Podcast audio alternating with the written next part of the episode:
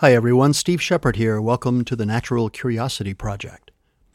When the settlers first arrived in what is now New England and began to build towns and communities, they used two common layouts for the footprint of the village. One was linear, in which the town's buildings were stretched out along the main road. The other was a layout in which the primary buildings of the community the general store, the grange, the saloon, if there was one, the library, the school, the town hall were all built to surround a central square. Today, that square is typically a park and often has a gazebo at its center and a statue of the town's founder somewhere in a corner near the road. It's often the location for town celebrations. For example, here in Williston, Vermont, where I live, it's where the 4th of July is celebrated with fireworks, an ice cream social, a frog jumping contest, all while the town band, the Williston Wheezers, plays patriotic songs in the gazebo. But before the town green became the town green, it was often used as a shared grazing area for the town's farmers. Livestock would be released into the commons where they would spend the day grazing. As long as the number of animals in the shared area didn't overwhelm the ability of the grass to regrow, the model worked. But sometimes it didn't. William Forster Lloyd was born in the UK in 1794, shortly after the start of the First Industrial Revolution around 1860. He studied economics and became well known for a lecture he gave in 1833 about the impact of uncontrolled population growth. Essentially, what he said was that as long as farmers were careful about the number of grazing animals that they put into the shared grazing space, a balance would be maintained between the amount of grass that the animals ate and the ability of the commons to recover. But as soon as one farmer got greedy and put additional livestock into the commons, others would follow his lead and the grass in the commons would be overgrazed and destroyed. The result? Grass dies, livestock dies, business dies, town dies. Fast forward now to 1968 when controversial biologist Garrett Hardin published an essay entitled The Tragedy of the Commons, the name that's typically applied to this scenario. He based his ideas on William Forster Lloyd's work. Today, the term is often applied to situations involving ecology and sustainability, which is why it popped into my head during a recent conversation with my friend Pete Mulvihill. If you're a regular listener, you've heard him before. Pete's a fire protection engineer, and he's the former state fire marshal for Nevada. He's got as many stories as I have, and like me, he's interested in a wide range of topics, which is why he called me to talk about commercial fishing on the Georges Bank in the North Atlantic.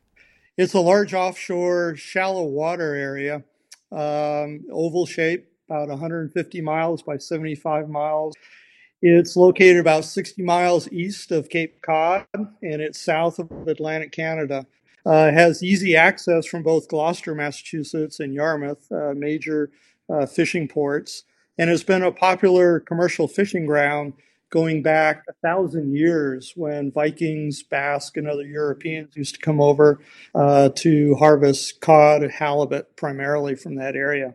It was sustainably harvested for over 400 years until suddenly in the late 20th century, the fishing stock uh, utterly collapsed. Utterly collapsed. That surprised me because nature tends to be pretty resilient even when confronting a challenge as daunting as humans. Loren Eiseley once wrote, When man becomes greater than nature, nature, which gave us birth, will respond. Pete's story kindled a distant memory for me. I went over to my library here in my office, and in the marine biology section, I found what I was looking for a book by William W. Warner called Distant Water The Fate of the North Atlantic Fisherman. Based on my inscription, I bought the book in March of 1989, and in it I found this quote by the author A new generation of fish killers had come across the Atlantic.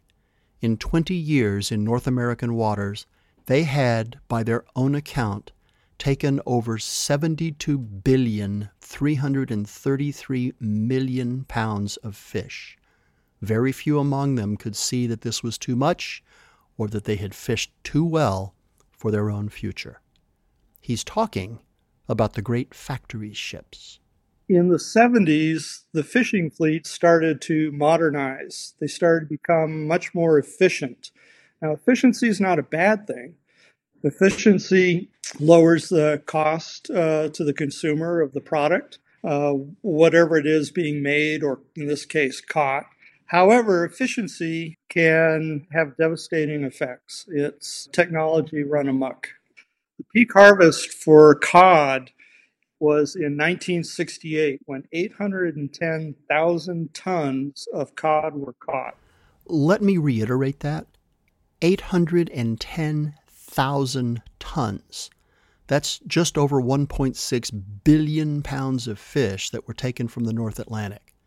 I also find it really interesting that this is the same year, 1968, when Garrett Hardin published The Tragedy of the Commons. These vessels, sailing from Spain, Russia, Canada, the United States, and other sovereign states, were murderous in their efficiency.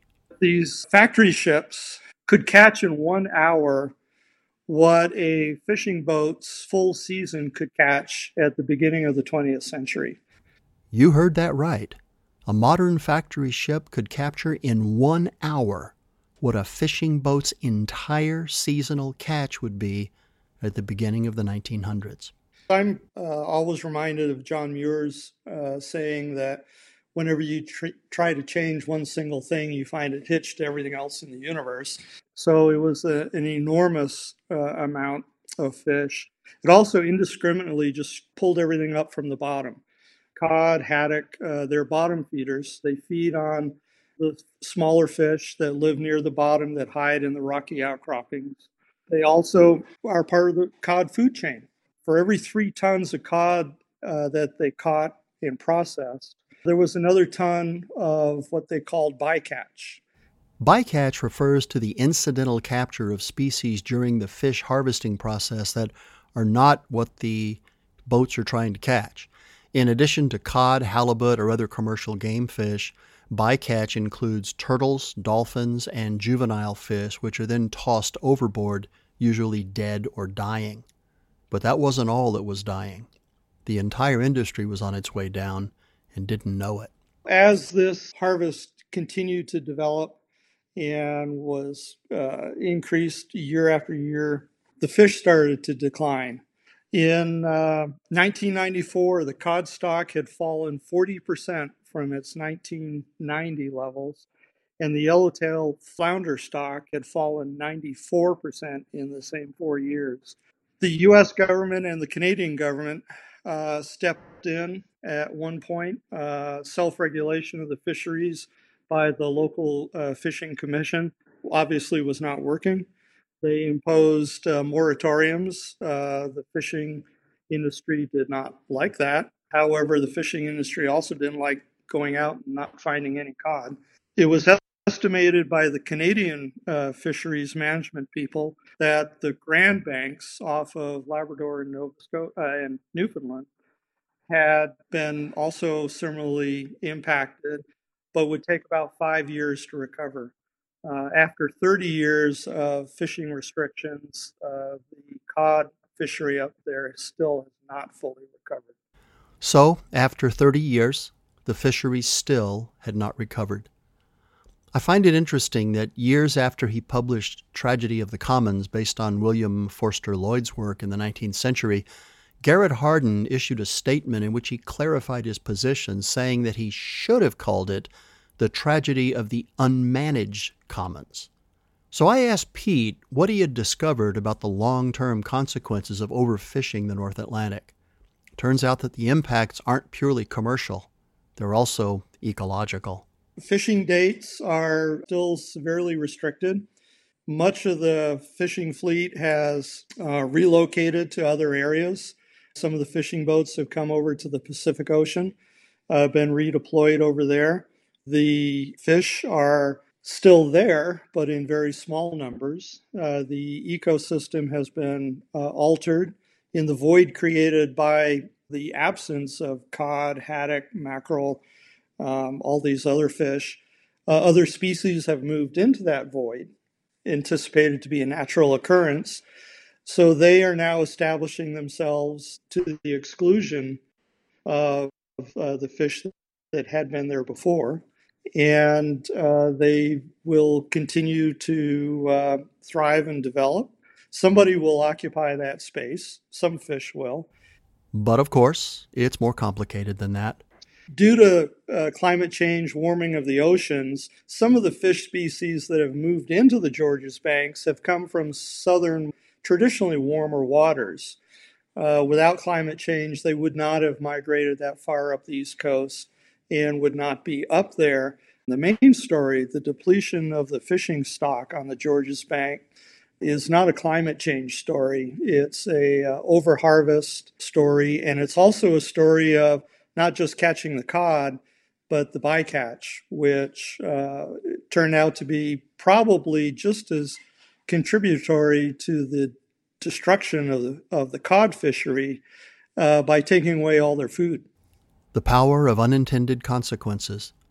Hey, big shout out to Pete Mulvihill for his work on this topic. Sometimes we have to take a step back and think beyond the short term and beyond the selfish needs of our own species. Remember Loren Eiseley when man becomes greater than nature, nature, which gave us birth, will respond. Hey, thanks for dropping by. I'm Steve Shepard, the host of the Natural Curiosity Project where we're committed to the idea that curiosity leads to discovery, discovery leads to knowledge, knowledge leads to insight, and insight leads to understanding. In every episode, we explore some topic that piqued our curiosity enough to make us want to share it with you. I hope you enjoy the journey. And if you did, I'd appreciate it if you'd leave a comment over at iTunes or SoundCloud, wherever you listen to the podcast. Thank you very much. We'll see you in the next episode.